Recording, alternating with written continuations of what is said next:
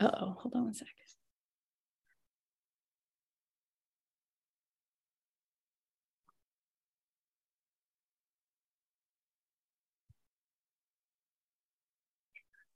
Okay. Welcome to the Cannabis Marketing Live podcast, where we cover the most effective marketing trends and strategies to grow your cannabis dispensary, delivery service, or brand. I'm your host, Courtney Brown, and today we're discussing From Seed to Success the journey of a female cannabis entrepreneur with Tanya Griffin, CEO of Oh Yes, Uh Huh Honey, Water and Trees, and Kyra Reed, of C- the CEO of Women Empowered in Cannabis.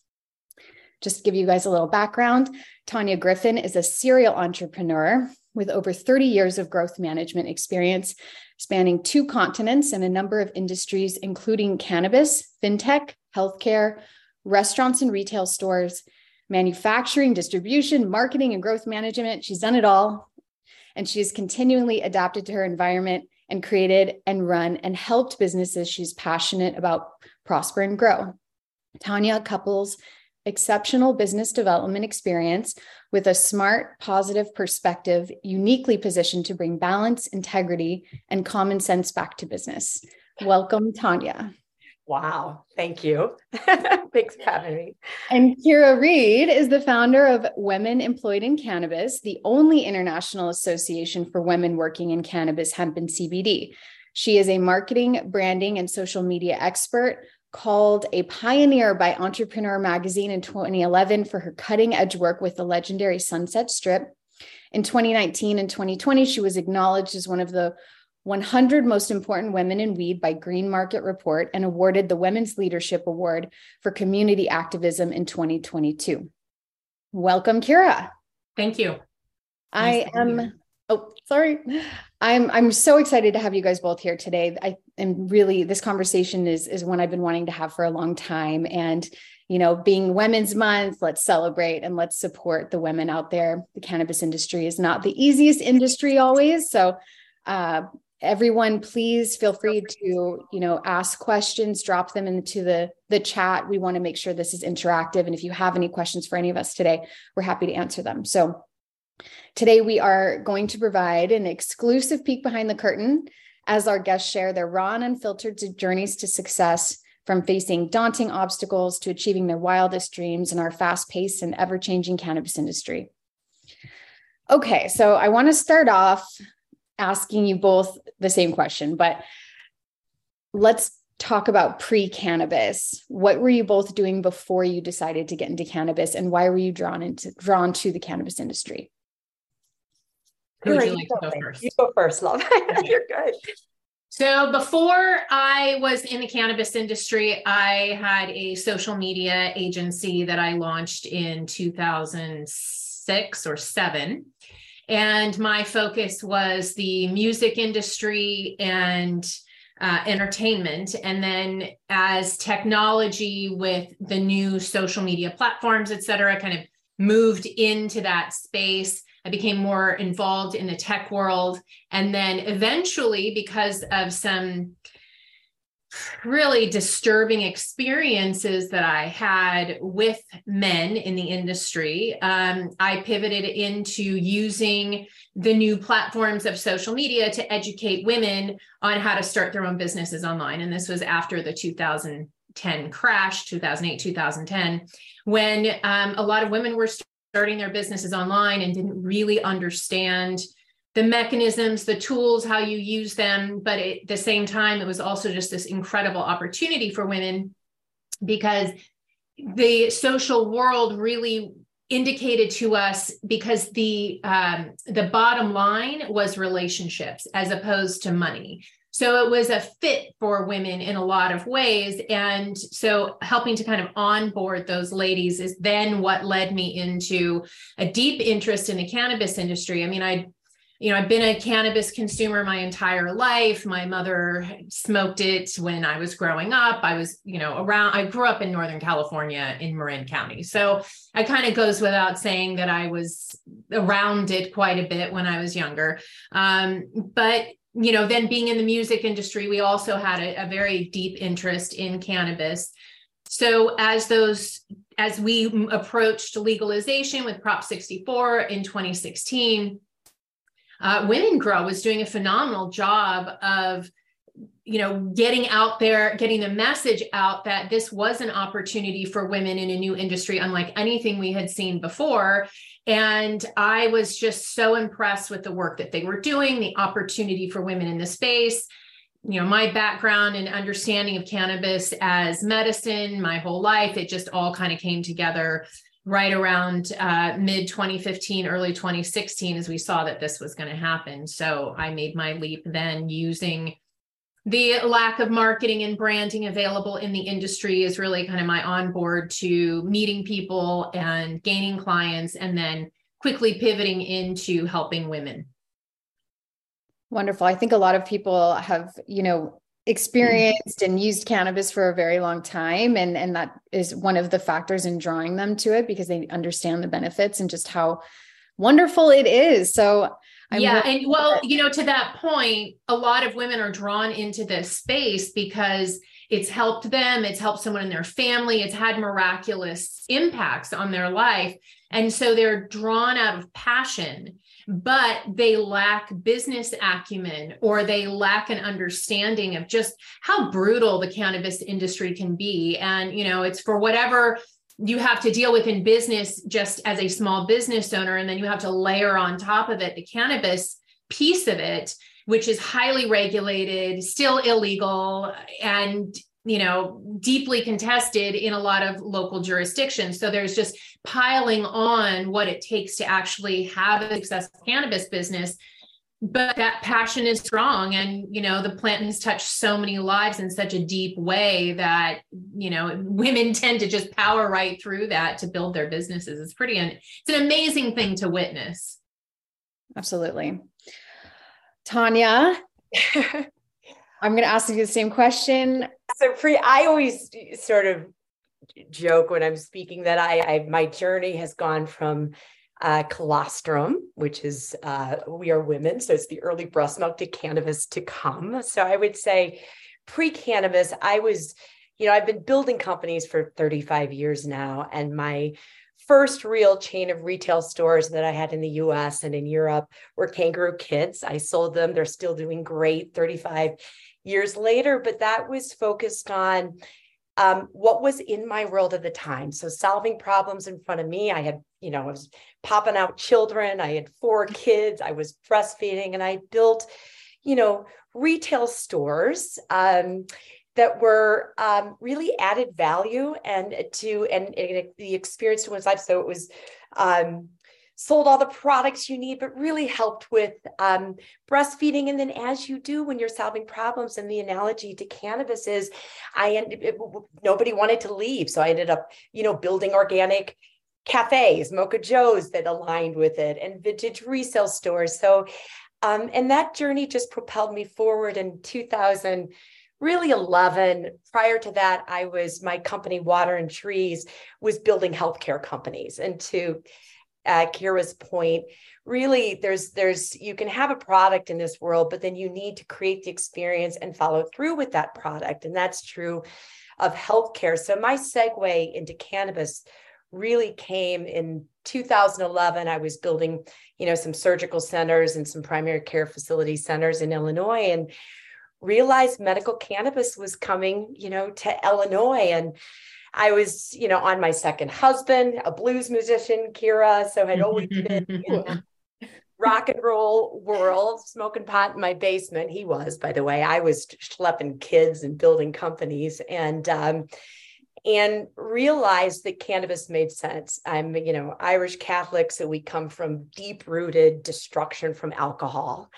And when you look at the comparison between um, cannabis and, and how it impacts a family relative to something like alcohol um, to me it just made sense. I had always been selling you know waiting tables since i was 15 so it was just what am i now going to build a company around to solve a problem and fill a need? And cannabis was interesting because i really um, knew how to build and scale companies mostly in the healthcare industry which is also highly compliant. You know, it doesn't have 2, 280E. It doesn't have some of the challenges that we absolutely have in cannabis, but there was a lot of synergy between the two. And I, you know, really just uh, came out to Denver and partnered with what was, you know, certainly one of the biggest companies at that time, young men, scrappy, great entrepreneurs. And I was definitely the old hippie chick in the room, called that many times. And, you know, and then it became, you know, just daily grinding it out and solving problems. And, you know, fast forward, I, you know, I wrote applications. I won licenses in Illinois. We won the vertical license in Florida and Massachusetts, you know, all over the country and ended up leading our team to build the first vertically integrated national cannabis franchise. And the reason for that is because funding in our industry because we're a schedule one drug federally illegal has always been challenging. I, I, would argue never as challenging as it is currently but it has always been challenging. And we were you know navigating you know uh, some vcs but a lot of hard money to to build our property assets and leverage our property to keep scaling. And and building a, a, franchise made sense because trying to capitalize these individual states um, as they were gradually rolling out was untenable um, at that scale. Because I started alongside all the other MSOs, you know, so it was PharmaCann, Curaleaf, Cresco, GTI, TGS. That that was that was who we all were back in the day in Illinois. And fast forward, I ended up um, selling my dispensaries to another MSO and um, meanwhile continuing my growth management company which for the last 15 years has just steadily helped scale um, companies both in healthcare and in the cannabis business. Coming into covid um, i built two cpg brands uh, oh yes uh, two o's courtney um, which is an ecstatic sex lifestyle brand. Um, certainly cannabis centric, very leaning into 1960s, 70s sex, drugs, and uh, rock and roll vibe. Uh, and then uh, falling out of that, another CPG brand, Aha Honey. Um, and did that as a reaction to where I saw the cannabis industry going, both the direct to consumer advantages when you are utilizing minor cannabinoids like CBD or CBG, CBN, um, versus the counter challenge of in using THC in your product and what that takes to do. So my brands um, definitely navigate both lanes, um, but do it in a very different way. I coming into COVID, I my background for that you know, had been deeply, deeply rooted in building um, cannabis operations, multi state cannabis operations, and taking a step back and learning how to work with minor cannabinoids, how to work with traditional retail, hotels, restaurants, um, and work with the consumer while leveraging the advantages of uh, the full entourage effect with THC kind of you know where i took it. I i guess the bottom line is every company that i have built over the last 35 years has been um, because i love doing it. I've never chased money um, and it's really that high no pun intended of continuously solving a problem you know of of just trying to make it through not only the roller coaster ride but um uh, solving problems and what was so exciting and what is still so exciting about the cannabis industry in my opinion um, is that you are you really are working in unpaved territories most of the time. And i think that is what uh, most attracted me to the to the industry for sure. Oh my gosh. Okay. That, that was a a lot and absolutely wonderful. I mean, first question is do you have any fear? and, you know, because the grind of a startup or starting your own business is very tough. You have to be everything to everyone all the time and you know, sales, HR, and you're a mom with four kids with a blues musician husband. So those kids are out of the house and uh and I didn't put a oh. spare bedroom in my new condo. So no, and, but yeah, um but continue. Yes. yeah i mean that's just it's such an inspiration you know to hear to the, you can juggle so many things and it sounds like you've been a lifelong entrepreneur so um you know you've both built successful businesses in this industry and i know the entrepreneurial road is a long and winding and arduous one and you know let's walk through your stories and share some of your achievements and challenges Tanya, I know you kind of covered a lot there, but what inspired you to build or get into, you know, wanting to be a part of a vertically integrated national franchise? What well, when I when I came into the picture, it was I built that. It was not that. So there was operations um, just in Colorado. I think what you're asking is what inspired you to you know jump into the cannabis industry because when i came in it was very new really colorado oregon was playing california was a mess obviously still is but colorado was the only really properly regulated uh, you know state at that time and because i was coming out of building uh, healthcare companies. I had built a company called Connect with Docs, which created a, a tech driven, HIPAA compliant um, uh, uh, solution that offered unlimited primary care. I scaled that and um, once I got it very robust with multiple doctors uh, working under the platform, I hit the the glass ceiling, which is called insurance, uh, Medicare, Medicaid, Blue Cross Blue Shield, and realized I'd raised a million dollars to do it. I was hustling and realized um, it's going to take a lot more money to fight, you know, to fight the beast here. And that's literally, uh, guys, when I made my my segue, I was sitting in a surgical center. I was building Pilsen and read medical cannabis is coming to Illinois. And it just made sense to me on a number of levels. Uh, the musician in my basement, notwithstanding. and became what all of us do when you're fearless and, and willing to take risk you knock on some doors and you go for it. And um, fortunately for me um, the cannabis industry very similar to what I, I was in europe for a couple of years and i did some work in the film industry and, and the film industry was very similar in that you know you you didn't need this long resume to penetrate the industry. You could jump in with good skills um, about how to scale industries outside cannabis because you were bringing that experience and knowledge you know to the equation so i think that's really what got me in and to our to the point of our previous conversation I don't believe that anyone should be shamed or stigmatized for uh, you know what they're putting in their body, the drugs that they're using. Um, I do think you can make healthier choices, and I think, in my humble opinion, that cannabis is a healthier choice than some of our alternatives, particularly alcohol. So for me, that was. Um, you know, from the medical standpoint, and when I entered the industry, we were not talking about recreational use. We were not talking about adult use. We were in Colorado, but each state that we conquered, whether it was Florida, Massachusetts, Illinois, all of those states, you were wearing a hat of, of really navigating um, and helping epileptic kids, individuals with PTSD. So our world has changed so dramatically.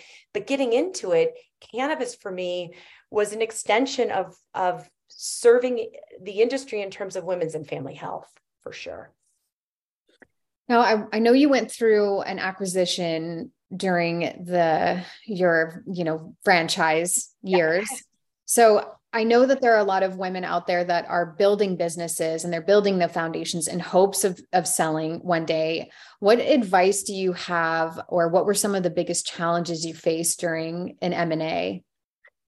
I'm going to answer this in two ways. One, um, this we always joke that this thing moves in dog years, but I think it's moving quicker. So what what I went through, you know, even two years ago, three years ago, when I was selling, you know, um, dispensaries in Illinois to an MSO, is very different than what we're doing now, and very different than my brands that I have built. Um, one of the, the there's a couple of bit of advice I would bid. One, back in the day, I was able to really hold my ground, you know, and not get pushed back into a corner. Um, I think a lot of the deals that I've done over the last several years, no matter what the industry, um, the positive outcomes have been largely impacted by the partners that I have chose, by the position that I have put myself at that point when you're finally, you know, flipping the deal because the deal changes the most in the 11th hour, I would argue. Fast forward to now, we're in a very different space in cannabis. When I was navigating the space back then and raising money and and and um, and exiting, we were 30, 40 times EBITDA. Like we're, we we are no longer living in that pipe dream. So my advice to any woman starting a, a company in the cannabis industry, or you know, by extension, a, a hemp-driven cannabis-centric you know business, is to mind your partners and run this like you're running any other small business. You know, the restaurants that I've owned, Kangaroo Kids that I've mentioned, um, you know, the bookstore, all the things that I have built and and and operated and exited over the years has been because I didn't live in this pipe dream that there was going to be a, you know, a 40 times EBITDA. I was going to exit for 10 million. You've got to stay grounded. And, and with any business, I mean, some, I guess the biggest trick that I have learned over the years in scaling companies is first and foremost, you know, that your team is critically, critically important. Build build people around you that are smarter than you. I know people say that all the time, but it is so true. And then from the perspective of the product that you are selling or what the business that you are offering to others, you know, that needs to create an enjoyable experience and it needs to add value. And that comes from an authentic place. If you can get that and, and stop chasing money. So don't chase the exit because the exit is elusive. You've got to build organically a company that can stand on its own two feet, in my opinion. If you can do that, the exit yeah. come, in my opinion. So true. Absolutely. Yeah. I see that a lot. People are kind of just running for the end line or the end zone and hoping. and it's not going to work now. I, yeah. I would argue, t- you know, a year ago, that pipe dream was still, you know, tangible. Um, it is no longer, in my opinion. Yeah. You've got to be able to go lean, Courtney. Um, like right now, having a couple of brands, and I'm 100% self funded. So I have kept myself in a position where I maintain control. But what that also allows me to do is pull back to a very lean position if I need to. If I had taken on, uh, you know, heavy investment investor partners, VCs, angels, whatever that is, the, the, the amount of weight on my business would not let me be as mobile and be able to pivot in the way that I, I I'm able. Yeah, that's very that's a fair point. That really is. Kyra, Kira, sorry. I would like in your bio, we, you mentioned the Sunset Strip project, and I'm yes. not aware of that. And I'd love to for you to elaborate on that. And then, of course, you have had a huge announcement recently with the partnership with the Panther Group. So I do want to make sure we touch on that as well. So my work with the Sunset Strip goes back, I guess, 2006, um, which I can't believe it was almost 20 years ago. And for some reason, it's still relevant. Um, so I had been managing bands at the time and had been um, in, intrigued, I guess is the best way to put it, about this new concept called blogging. And what I really found fascinating was that in these blogrolls, right, which is they would recommend other blogs that were producing the exact same kind of content that they were. And not only that, but then they were taking their content and sharing it on their blog and vice versa. And this had never happened. You know, in marketing, it is very much fiercely competitive. You don't share, you don't cooperate, you stay in your lane and you fight like hell for the audience. so I was very interested in learning more about what was you know to become known as really the open source revolution where it was all about collaboration co-opetition so I met the owner of the Roxy Theater, who came from a very legendary family. His father was Lou Adler and the Monterey Pop Festival, Cheech and Chong, and started the hmm. Roxy Theater. And, you know, we come to the mid 2000s and the Sunset Strip had lost its shine. It was a boulevard of has beens. When I started working with the Roxy, my friends in the music industry said, you know, don't think we're ever going to go to the Roxy just because you're working with them. Are you sure you want to do that?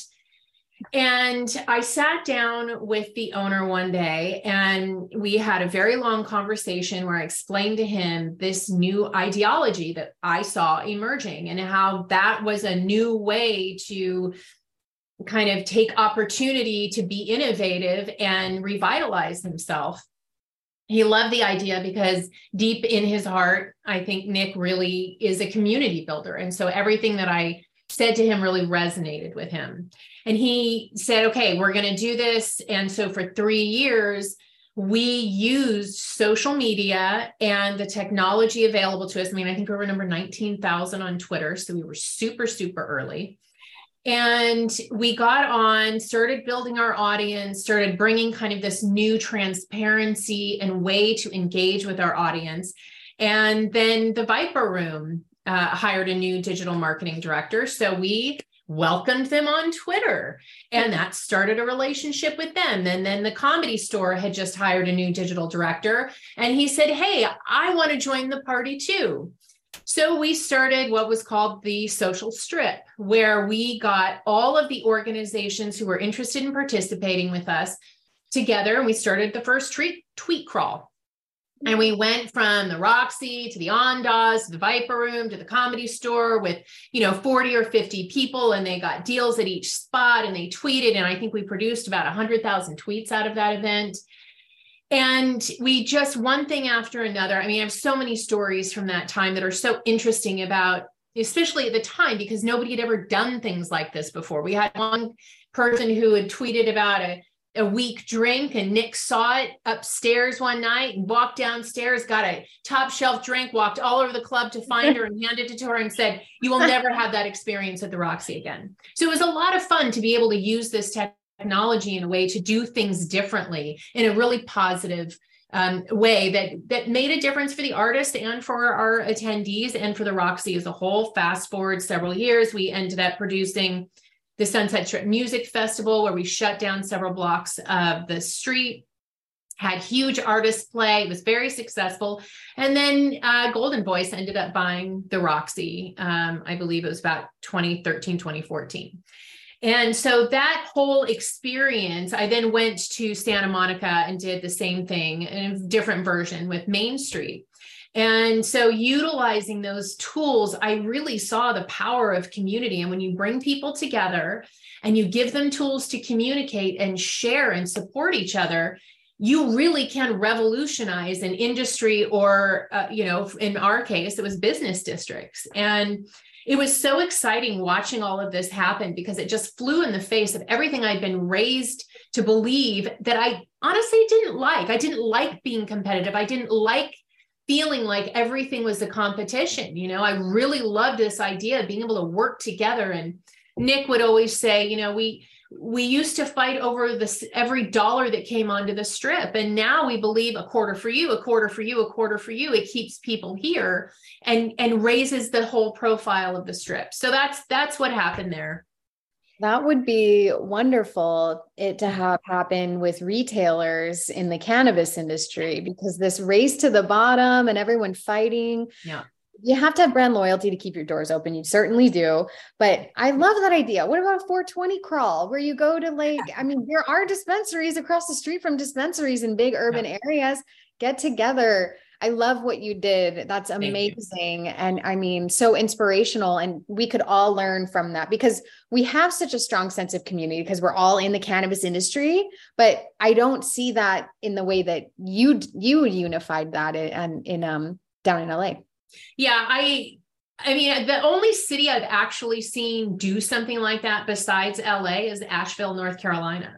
Oh, They've yeah. really they're brilliant what they do with the I Heart Asheville. And, you know, but that whole that whole area is community based. And I was really excited when I got into the cannabis industry. I mean, that's why WEIC is successful because it isn't just us. We partner with tons of other organizations. We support a lot of women in the industry and what they're doing. They support us. We are a community. It is not, I did not build WEIC so that I could be an influencer. This isn't about me. This is about the community. And it's not something that most people do. Most people want to take the spotlight themselves and build their brand, which is great. I mean, that's fine. But if you're going to build community, you don't do it by making it about yourself. And as much as I think the cannabis industry does have the um, the leanings to do that because of our history, where so much of the uh, existence of the cannabis industry as a legacy industry was reliant upon those relationships. You couldn't survive without those relationships. But I think we've really devolved into what I think is kind of probably the biggest issue with marketing and branding around the industry too is like, I don't give a shit. I'm going to mm. sell $20 joints to kids who want to get high all day. I'm going to make my money and that's it. I don't care. And you know, you that is obvious because you walk into 90% of dispensaries and they have terrible music playing and their bud tenders are pushy and they don't give a shit about the person in front of them.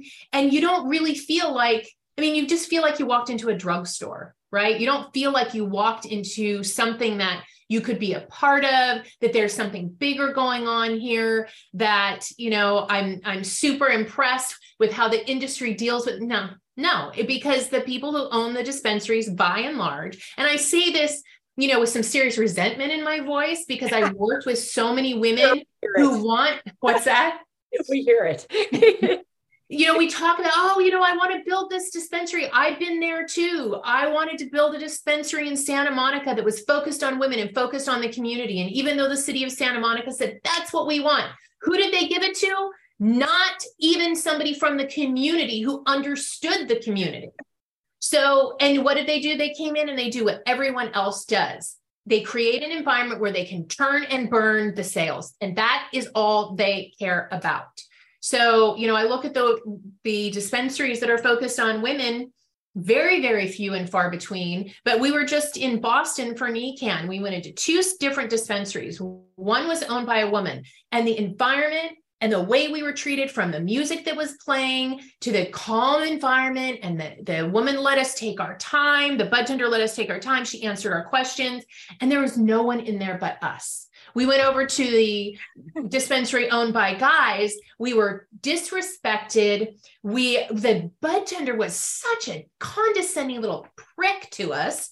That we were ushered around. There was there was no environment that made us feel like I'm coming back here. So why is it that the positive environment is the one where there are fewer women? There's no customers in there. Like I see, so when you see that over and over again, it just reinforces this competitive, male dominated, turn and burn at the register attitude. So I wish I wanted it to be that way when I got in. That's what I was angling to do, but I've had to give that dream up because it just don't give it up because it yeah, could still be what rises to the top. You know, we'll see. I mean? Like, yeah, we'll see. Where I have found it very dispensaries right now in Illinois female driven, and I hope you're going to like them because the music will be fucking awesome. I hope so.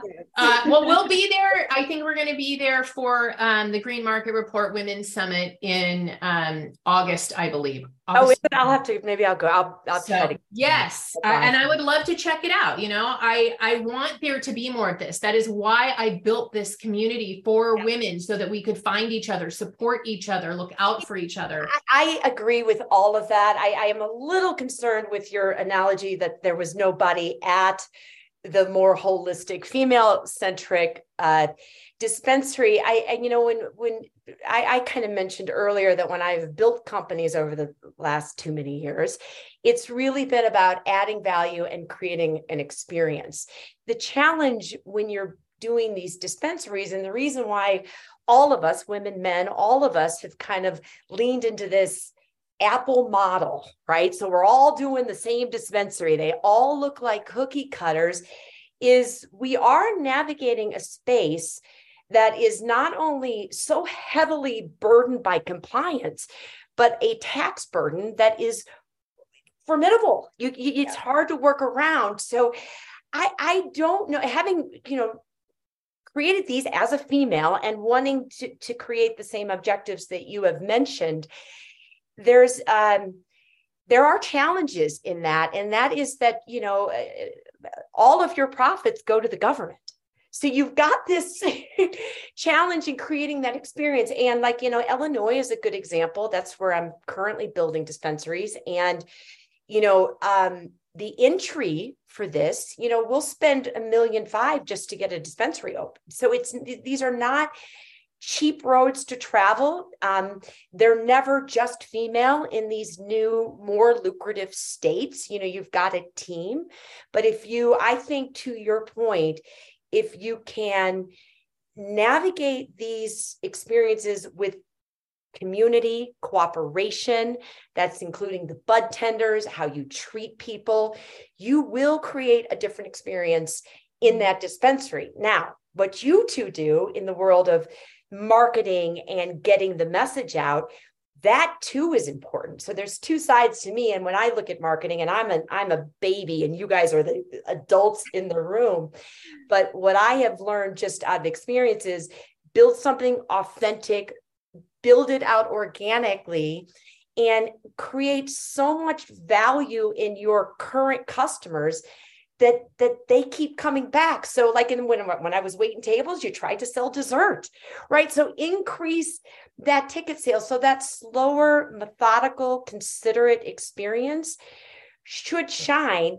provided it's coupled with enough um, push and that costs money to drive you know drive those people in the door. So your male counterpart that was churning and burning and catering to as you said the $20 joints or the the predominant uh, sales in the industry like at that time you're it's probably a still a 70 30 split with flower and those are people that are regular users. They want to be in and out quick. They don't want a holistic experience. And so the model necessary because i've been on the inside of building these companies the model necessarily shifts so that you can keep the lights on and that is the challenge of, of throwing the spa and the yoga studio alongside the cannabis dispensary and why you've got to pick a lane and stay focused, both men and women, in my yeah. opinion. Mm-hmm. Yeah, I mean, well, when you're first starting to build a business, like, yes, stay in the lane. You have to be revenue focused, and right. everybody needs to be a marketer, please. Right. everybody well, then, needs a marketer. when you back to this original point, which is, you know, the number one dispensary in my entire area is a wholesaler. So, or a, a, clearance house. So basically, they buy all the product that's sitting on the shelves about to expire, mm-hmm. reduce it, and sell it. Mm-hmm. They're killing it. Mm-hmm. They have no environment. There's a super high turnover in their bud tenders. I don't think I've ever seen the person in the same person in there twice. You cannot rely on product, but it's driven by price. And so until our consumer changes, that's the a, bottom line is price, price, price, price. I don't believe price is always the. I mean, obviously, there's there's several paths. We can look at the alcohol industry. We can look at the you know the movement from craft to you know and the circular events of that. I I, I have never built a business where. um it's a race to the bottom. Now, having said that, when you're in the middle of a multi state operator, you do throw out discount stores, and that has absolute value and drives a, a, certain customer base but both can exist just as both of those brands can exist one that is you know value added a race to the bottom in terms of cost uh, and one that is um, a more luxury item so i do think they can both uh, uh, uh, uh exist yeah. and in this economy Kyra i understand why the lines are out the door yeah. for the you know for the yeah out of date products and grabbing that stuff. So it yeah. does make sense. So, you know, back to the original point of building community, you know, when it comes to building community among the cultivators, that's a very strong, it's inherent in their DNA, really, to work together. But once you move out of that, once you move into the other parts of the supply chain, that community, that co opetition, it really starts to, to fray and fall apart until you get to the point at retail where it's kind of look and look i will admit i'm coming from california right so it has been so brutal for the last few years and it's not getting any better no. and we had the opportunity to lead and we're falling behind so Correct. you know a lot of the resentment you're hearing in my voice is coming from the last six years of like this, you know, while getting punched in the face and kicked in the teeth and sand thrown in your eyes and, you know, losing your buddies along the way and, you know, watching all of this, these great things that you've been watching people build just collapse around you. It's just, it's really painful. It's, I've never experienced anything quite like it. And for the amount of optimism and the amount of energy that has gone into building a really positive energy that is equitable and just and fair and gives people marginalized people an opportunity to watch that slipping away right now. It's just it's very hard to do. So you know i'm at a disadvantage in california because you know i'm shrouded in this negativity and, and this massive amount of loss that we've gone through. So i do like to hear you know some optimism from newer states that can benefit from where we've gone wrong and start fresh. Yeah. So I, am happy to hear you know, what you're saying. Come out to sunny Colorado, or uh, like I, I think there is optimism in the industry, and we can navigate this space. Courtney, you haven't gotten a word in. That's okay. I, I, you know, you guys have touched a lot of really great points. And uh, Kyra, I don't think that we've talked about your partnership with the Panther okay. Group. Thank you. So that's so, going to be really important this is, you know, on the one hand, as you mentioned there is no money in the industry. In California, regardless of what you're doing, how successful you are, do you have real estate assets, whatever, you're not getting money. That's just the way it is right now. So, you know, focus on friends and family. But in general, after six years, I realized that the number one thing that women actually need I mean, I've been doing a lot of things that I believe they need across the board in their careers. And it's been great. We've built an incredible community, but it hasn't really moved the needle because as I've grown, we've also watched our numbers slip. Fewer women are in the C suite, fewer women are getting funded. I mean, we only received nationally in 2022, there was something like $238 billion awarded through VCs. Guess how much women got? 1.9%. We got $2 billion nationally across every industry of all the money that was handed out in 2022. So you put that lens on cannabis and you know it's even less. Yet, women statistically produce a faster and higher ROI on their investments than, than men do. They have less employee turnover. They have happier customers. They're faster to ROI. I mean, you name it. Women own it. When we get money to build a business, we hire women, we hire diversity candidates, we grow businesses in a much different way that is much more successful for an investor. Yet, so we are facing these two realities. We get no money, but we're better at managing it and growing it. So we have to somebody has to step into that space and start analyzing why does this happen because if we're just looking at the very end of the cycle here where you're sitting in front of an investor and he doesn't recognize himself in you therefore we're not getting money okay, that's a big problem, but there are other problems leading up to that that we can address. I can't make an investor give a woman money, but I can help them get totally prepared so that when they're sitting in front of that investor, he has no choice but to tell her yes.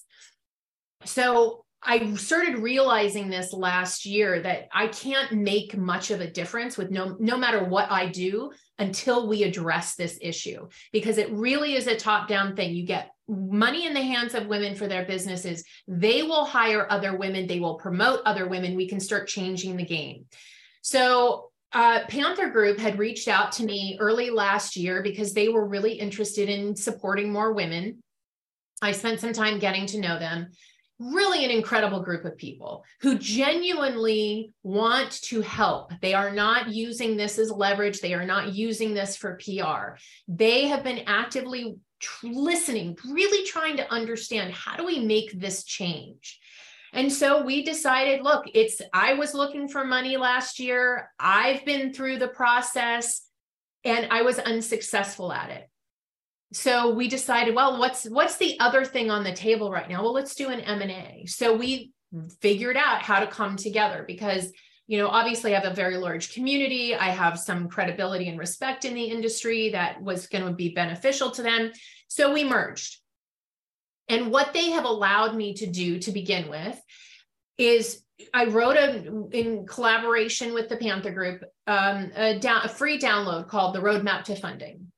And this really lays out some very important things that women need to know. And honestly, it's a very painful thing to have to say, but it needs to be said. A lot of women who are looking for funding do not have a viable business to receive funding. And so we get misled into thinking that, you know, we can do this. I just need a little more information here. I just, I'm going to spend some money putting a pitch deck together. I'm going to, I'm going to give away my equity so that I have the right partners. And they don't even have a business that will ever make it to the front line. So we need to get women educated about what it means to have a viable business for funding. Don't worry about what the investors are going to think or your exit or any of that. Do you have a business that can that can take money right now and produce a return on investment for its investors. I don't want women wasting time and money in, from an uneducated space. We were in NECANN. We had a conversation with a woman and we walked away going, she's she's lost it because she's spent all of her money on marketing and branding. She doesn't have the money she needs to develop other things. She's unless she has friends and family that are going to infuse her with cash she's done and she doesn't know it. So now here we have another woman that is going to suffer from burnout from financial destitution or debt and never be able to come back to that place and start over again. So they really are working with me to help women avoid this to help them get educated so it started with the roadmap to funding it's available for anyone who wants to download it to really work through and make sure you've got a viable business. The next step is we're launching a mentoring program around the roadmap to funding so that you can work with professionals and get your questions answered and get real advice, not smoke blown up your butt about, you know, all of the opportunity, but meanwhile, you don't even know what a pro forma is. So you've got to get these basic fundamental building blocks right. You have to understand what you're going to be up against when you're pitching for funding. You need to understand your nomenclature and the terms that that are exist there and then you will be ready. Then you will actually be ready. And so we want to carry you to that point where you can now sit in front of an investor with confidence, with moxie, and you can get them to give you the money. So I I will also be working with them on doing some some things, some business development, channel partner development for their business. But a lot of my focus and our focus now is changing the scale for women through these touch points. And then once we have that template really working, we're going to pivot that into the social equity space as well. Because, you know, we women and minorities, people of color, but not just people of color, also veterans, also the disabled, also the elder. Like there's a lot of people in this industry who bring a tremendous amount of value who don't have access, who don't have an on ramp to success as an entrepreneur who really want it. So that's that's really the purpose of us coming together. Um, love, love, love, underscore love that. That's absolutely incredible. Something that's so needed in what we're, you know, our space and just period. The mentor part really makes my heart sing because it, it is so hard to find a good mentor in any industry someone that's actually willing to mentor you finding somebody that's smarter to you than you to mentor you that's been you know s- struggles that i've seen um, uh, and that's just so, so fantastic. I did have a question maybe veering off a little too much but do you help women understand where the opportunities lie and in the cannabis industry? So instead of just saying hey i want to create a brand you know, an edible brand saying, mm, probably not the best time to do that in your particular state. You probably want to do XYZ or, you know, do you well, help in that way? I think, you know, it's very hard to do something like that when you're serving kind of a national audience we can in the moments with whoever we have as our guest discuss those things but i mean it's a constant moving target. So what may be true in california is not going to be true in illinois but six months from now that might we could flip. We could be completely opposite from where we are now. I think the more important focus is if you're looking at your business plan, right, which is something a lot of women don't do, you've got to have a plan. You've got to look at your customers, you've got where they're going to come from, why are they going to buy from you, and what is your competition? So if you really truly do a good competitive analysis, you will be able to see, like for instance, in California, we went from having 3,800 brands two years ago to 1,700 now. Mm. So it's not a hard fact to find if you live in this area and you start asking around and doing your competitive analysis, you'll be able to see, God, we've lost a lot of edible brands. Maybe that's not really the way to go right now. Looking at what has been funded recently, I mean, again, in California, nothing, but there are ways that you can look for yourself in your area to really make sure that before you present this to an investor, you're on lockdown. You got it. You know inside and out exactly why your business will be successful. And, you know, I really do want to encourage any women listening to this do yourself a favor and get really, really honest with yourself. What is your plan? Who are your customers and what is your competition? Don't talk yourself into it because you're so passionate about it. You will mislead yourself. Be honest about what is really going on in the industry because it's if you have too rosy of a picture nobody's going to believe you because things are not rosy right now. So i hope that answers your question. You know it's it's really it's just a constant moving target in this industry what is working and what isn't you know? Right now there's no money coming in so we're recommending debt and m&as that's mm-hmm. really the way to do it right now but what kind of companies are you know prime right now to be acquired? Who is going to be giving out uh, debt you know what kind of debt vehicles are available right now. I will say that cannabis is again really innovating when it comes to debt options. So look be willing to look at different things. And also i think the most important thing i just want to get this plug in is that uh, you've got funding is not something that you do when your back is against the wall and you need money or you want to not work your second job. Funding is a long term strategy. It is going to take you six to eight months to get that money in the bank anyway. And once you go down that path, I know you can speak to this, Tanya, is that once you go down the path of fundraising, you're a fundraiser. And your investors are going to want to know. Right? Comment on that point. Yes. I think that when you're navigating this space choosing those partners and and and staying strong even though you feel like you're pushed in a corner and that it's your only solution taking some of those deals will will end your company quite frankly. and and when i mentioned you know about my brands the reason why they're doing so well right now is because i am able to pull back pivot and be very lean when i need to. And i think when I'm listening to you speak you know it, when i came out of building traditional businesses and i always mentored other women through the last 35 years and i did multiple large sba loans for traditional businesses and one of the things that we was always the focus in SBA loans is not how much money you have in the bank necessarily. It was always about experience. So, those women who are out there thinking they're going to jump into this industry, I would argue go learn what you are doing, go work for someone, get some experience. It is not always rosy. And you've got to have, you know, a solid stomach to manage even being an entrepreneur because you know the, the, one of the reasons I would argue that I've had multiple successful companies is I was not afraid of the lights getting turned off. So I understood the roller coaster ride. I'm the mm-hmm. oldest of 10 kids. We never had any money. There was never money around. So going from from zero to you know several million was was a swing that was just part of the ride. So if you're not driven by the end result of an exit or money in that way. Now, I always caution when I say that because you have to focus on the bottom line. This is about money. And ultimately, if you bring on friends and family, my God, guys, those are the scariest. You're indebted to those people. So if you're going to take on friends and family money, um, you better know what you're doing, right?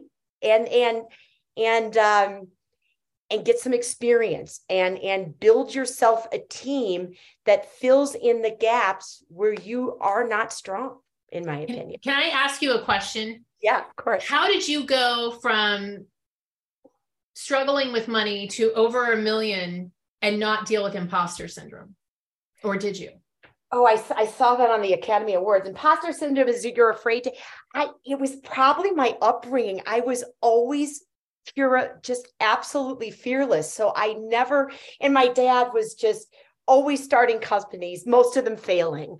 But I, because I watched that from the inside, um, if I had money and an idea, I would always roll the dice, right? And then you just, then it's that series of problem solving and you know you you get a high from that that creativity. So when you're building a company, there's nothing more exciting. And the highs and the lows are, are part of that. So I would argue that it was my skill, maybe as a female, of living in denial. I'm very good at it. So I was able to compartmentalize the stress and carry on basically. And then, you know, you always get another, you there's always another day. So with experience, what you learn, and I hope other women uh, can learn this also through experience, but you start to learn that the sun comes up the next day you know and and here's my biggest advice that I, I i, love to give to women is don't react on a dime sleep on it. So if somebody's pushing you to get a deal done or sign something in the 11th hour where the deal terms have changed it can wait so you learn that with experience. You learn that, you know, that call, you don't have to call that call back right away. You don't have to react to somebody's pressure right away. And that it's always clearer the next morning. And, and, and it's hard to do that because, particularly, I think it's hard as women we are naturally nurturing. We don't like to let calls sit. We want to accommodate other people. We want to make everybody happy around us. So our, our natural instinct is to jump in, solve the problem, and accommodate.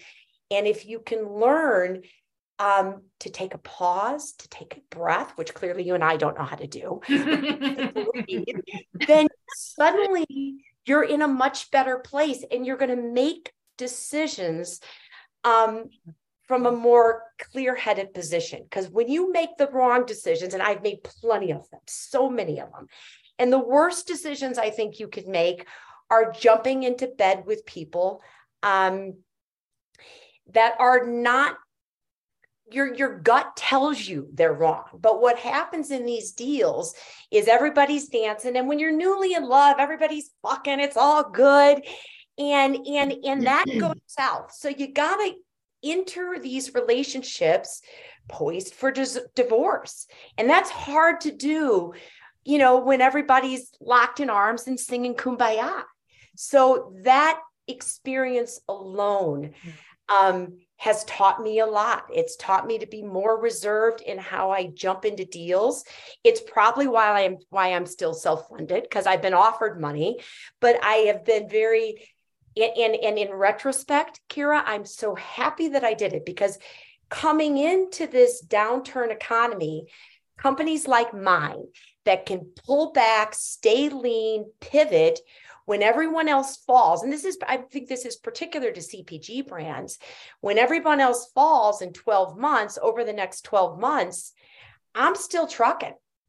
I am. I'm still moving because I can pull back and and go lean. So don't think entrepreneurs out there that your world has you know you've done what you needed to do once you've closed that series a or gotten that first round of, of friends and family money that is the beginning of your challenges it is by no means the end the work starts after that money comes in that's everything else is a hustle and it's a it's it's it's a tiring you know i i did the money run you know the the fundraising trail. I lasted maybe three months. Now i've raised money for other big companies very successfully but on my own terms um i didn't last long. I didn't like the dance. I, it was a lot of you know uh fruitless meetings where you think you're all going the right way but then with experience you start to learn you're only wasting your time. And if you pivot and put your time into building a solid foundation, building a company that, yes, adds value, drives experience, builds on community, gets other people in your world drinking the Kool Aid, whether that's friends and family or that's your team, you know, your accountant, your lawyer, um, other young women that you are mentoring. I'll tell you a trick that I have done that I that may be a feminine quality in running companies, maybe it's not. But with Oh Yes, for example, I, I have mentored multiple other young companies that are women led that I think are very um, uh, add value to oh yes why i add tons of value to them. Whether that's you know we we do yoga activities all the place. We do speed dating events. And those partnerships where i am able to mentor other ceos help build up their companies. We built, for example, a sex quiz, the Oh Yes Sex Quiz, where you say, oh yes, oh no, maybe so, to a hundred different sex acts, but we get thousands of emails in this process, which allows me then to build community and, sh- you know, through other value added things that these individuals are like, whether that's yoga, whether that's a class on oral sex, whatever that may be, we're allowing other companies not to you know create the company and steal that idea but to partner with them so that both companies rise. It's what you did with the strip right? It's the same concept of what you did with the strip. If everybody if the tide rises and everyone rises that is a good thing. And you're leveraging by doing that the communities of those other companies. And of course i focus on women led companies because that's your heart. You know you know by instinct that we as women do manage our worlds differently. We treat mm-hmm. people a little differently. We often aren't just focused on the bottom line. Not that we are not focused on the bottom line, because I think that is a um, danger that women are ever understood as just creating something that is not focused on solvent business, a good, strong business. We are doing that, but there's a way to cooperate with others and do things differently. And I, I would argue, finally, my biggest advantage in this world is I never, you know, coming out of waiting tables, I, I, I opened my first restaurant. So I was never in a place where there was a glass ceiling or I was working truly in a corporate atmosphere. So I never watched or had to emulate that male culture because I was always slightly outside of it and always felt like the boobs were to my advantage. Like I never, ever thought being a female wasn't an advantage in any meeting I was at. It's very disarming, those of you who are women. So to, basically, Tanya doesn't have imposter syndrome. and never has. Me. Sorry. no, that's fine. I mean, it's no, I think that's what you think. You, you you're fearful to be in the position, right? Something like that. Well, that you don't necessarily you, you feel like an imposter, you know. So oh, I don't feel like an imposter. Success, if you're yeah. you know doing the things that you want to do, you feel like, do I really deserve to be here? People are going to realize that it's not so much fear; it's more a kind of a fear of being found out you know they're going to realize that i'm not qualified they're going to realize no, i'm not good at don't this that. i mean we're all just trying to make this thing work it's like every day is a series of problem solving and i guess my gut tells me i can do it as well as the next guy I you know, it. Awesome. What's, who's to say that? I, know, I, I love it. I every day I think you know I, I know how many people are out there just like shaking in their boots, and I think it's a lot of you know the corporate ranks definitely. That that have that that imposter syndrome because you just never know. And you know companies are laying off a lot of people right now and it's really it's a tough uh space to be in. Now i have do you guys have like five more minutes? Of course. Yeah. Okay i just have one more question because you know and Kyra you touched on this slightly before but i was reading an article the other day and it was really impactful to me and i want to get your perspectives in the terms of you know cannabis lens so I'm going to read the passage, but it says, The majority of Fortune 500 companies with a female CEO are typically more profitable than those helmed by a male CEO because by the time the woman makes it to senior leadership, and has overcome the additional barriers to rise to the highest executive ranks, by default, she must possess additional leadership and performance characteristics versus the average executives who didn't face those same barriers. Today, the vast majority of senior executives across all industries are men. And a unique investment opportunity arises when one considers the consistent track record of female outperformance. So, this is like known, but not practiced and you know there are other um, investment companies that are focusing solely on women owned businesses outside of the cannabis industry as well and they're doing and they're paying the returns that they're paying are like much higher than the ones that are you know not including those so i just i want to get your insight into what you make of this statement and why do you think the cannabis industry continues to lag behind others in terms of building female leadership teams? Like we have the chance now. We're starting, we're pioneering new front Why, why don't we see more female leaders in the space? And we do need to be concise because I know you guys got to get out of here.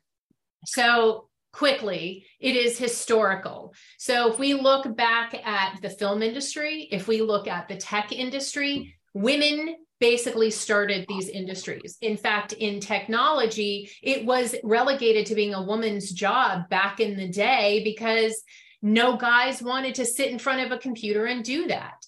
In the film industry, it was mainly women who are the producers, the directors, the writers. We dominate new industries. That's what we did when cannabis started. But what happened in the film industry? They had to move indoors with talkies they needed corporate money. Who does the money come from? The men. Who do the men want running the company? Other men. Same thing with tech. Oh, this is lucrative. They push the women out. The money comes in, they take over. That's exactly what's happened in cannabis. Women were so strong at the beginning of this industry. In 2017, 37% of executives were women. Now, I don't even know, it's 18, 19% with way more women in the industry because corporate money comes in and men see themselves, they want to see themselves in the person that they give the money to. It's, you know, a few years ago, Facebook released an AI program that reviewed resumes. It started pushing out women resumes from women and i don't necessarily think that the coders made it sexist but the ways that they evaluated the value and worth of each resume was based on how men write resumes, not women. So at every turn, that's what happens. We get pushed out, we get pushed down, we are devalued. I don't know. I, I, I mean, look at how many, how many hugely successful billionaire women do you know that are not celebrities? I take a different approach to this. I agree with what you're saying. And, and I, my point is that not that they don't exist, but yeah. that we don't celebrate them. That, that I don't gonna, hold them up right. the way we do men. So I, it's not normalized. We that's right. We we've got taking a glass half full approach to this. We've got some awesome women in this industry. I mean, Nancy, what we, we've got some really strong players. And I think that if we continue to normalize that and talk about it, it will um, we will regain that momentum. I mean, I, I think that organic growth and the the proof is in the pudding we do do a good job running companies i think we have a danger um, if the conversation shifts too much to woe is me and this isn't fair um, we run a risk of of of la la la la nobody hears us. So i think if we consistently point to winners in our industry and then we show how effective we are in building these companies successfully that can help you know move the pendulum. And we have to remember too we're not just baby makers anymore. We have a lot of fucking money. So we as women can invest in other women. Now we're scared to do it because we have also been raised i'm 54 right? So i have been raised in a in a in an atmosphere where men did have those roles. So seeing women in those powerful positions is new and it is exciting. But women themselves can change this. We know how to run a family. We know how to run a company. We're very good at it. So, women making those decisions to put our money behind other women will change this culture. And part of that, I believe, is going to come from having powerful women, whether it's your woman from Spanx, who I'm so impressed with, Nancy and Wana, Wana brand, yeah, cannabis industry. If we look at that and say, look, this is what works, this is how you can treat people, and this is how you can grow a company that is based on solving a need, authentically and organically growing it and scaling it we're going to get to the other side of this. Listen it's it's happening quick. Even though we probably as you said you said we were at i think 37% and we're now at 18% that's pretty heartbreaking but the whole industry has just taken a giant shit. So we have to acknowledge that women are a part of that problem but we are also on a path that is moving at lightning speed of illustrating how strong we are in this environment and how capable we are of scaling um, companies. Well, I would also like to point out that we don't celebrate women who are so, have run solvent businesses that pay, you know meets their payroll every week right. and yeah. you know pays their health insurance and ha- creates a, a stable environment for the people that work for them. For some reason, we only glorify and praise people who've taken millions of dollars and had a major exit. But there's a massive swath of women who run very successful businesses you'll never hear of because they just keep their head down and do the work and produce great products and have great companies where people are very happy working for them. So we also, I think, need to start celebrating that woman because not everybody wants to spend their life doing fundraisings and exits, you know, and building that kind of business. But it doesn't mean it's not completely valid and valuable to the industry to have that kind of business as well. Yeah, I agree. Thank you both so much. This was energetic, passionate. I think there's a few more F bombs than my boss will like. oh, can you beep those out? No, it's fine. Leave it to women to cuss like sailors. um, I do want to take a moment before we sign off where you both can tell everyone where they can reach you. So whoever wants to start. Okay, uh, you can reach me at Kyra Reed pretty much anywhere across any platform. It's Kyra Reed. Um, Women Empowered in Cannabis, B-I-Z. It's Women Empowered in Cannabis on Facebook. Join our Facebook group. It's free. Um, women empowered in cannabis.com and the panthergroup.co. And then if you are interested in the roadmap to funding, roadmap to funding uh, or panthergroup.co forward slash roadmap to funding, and you can download it there.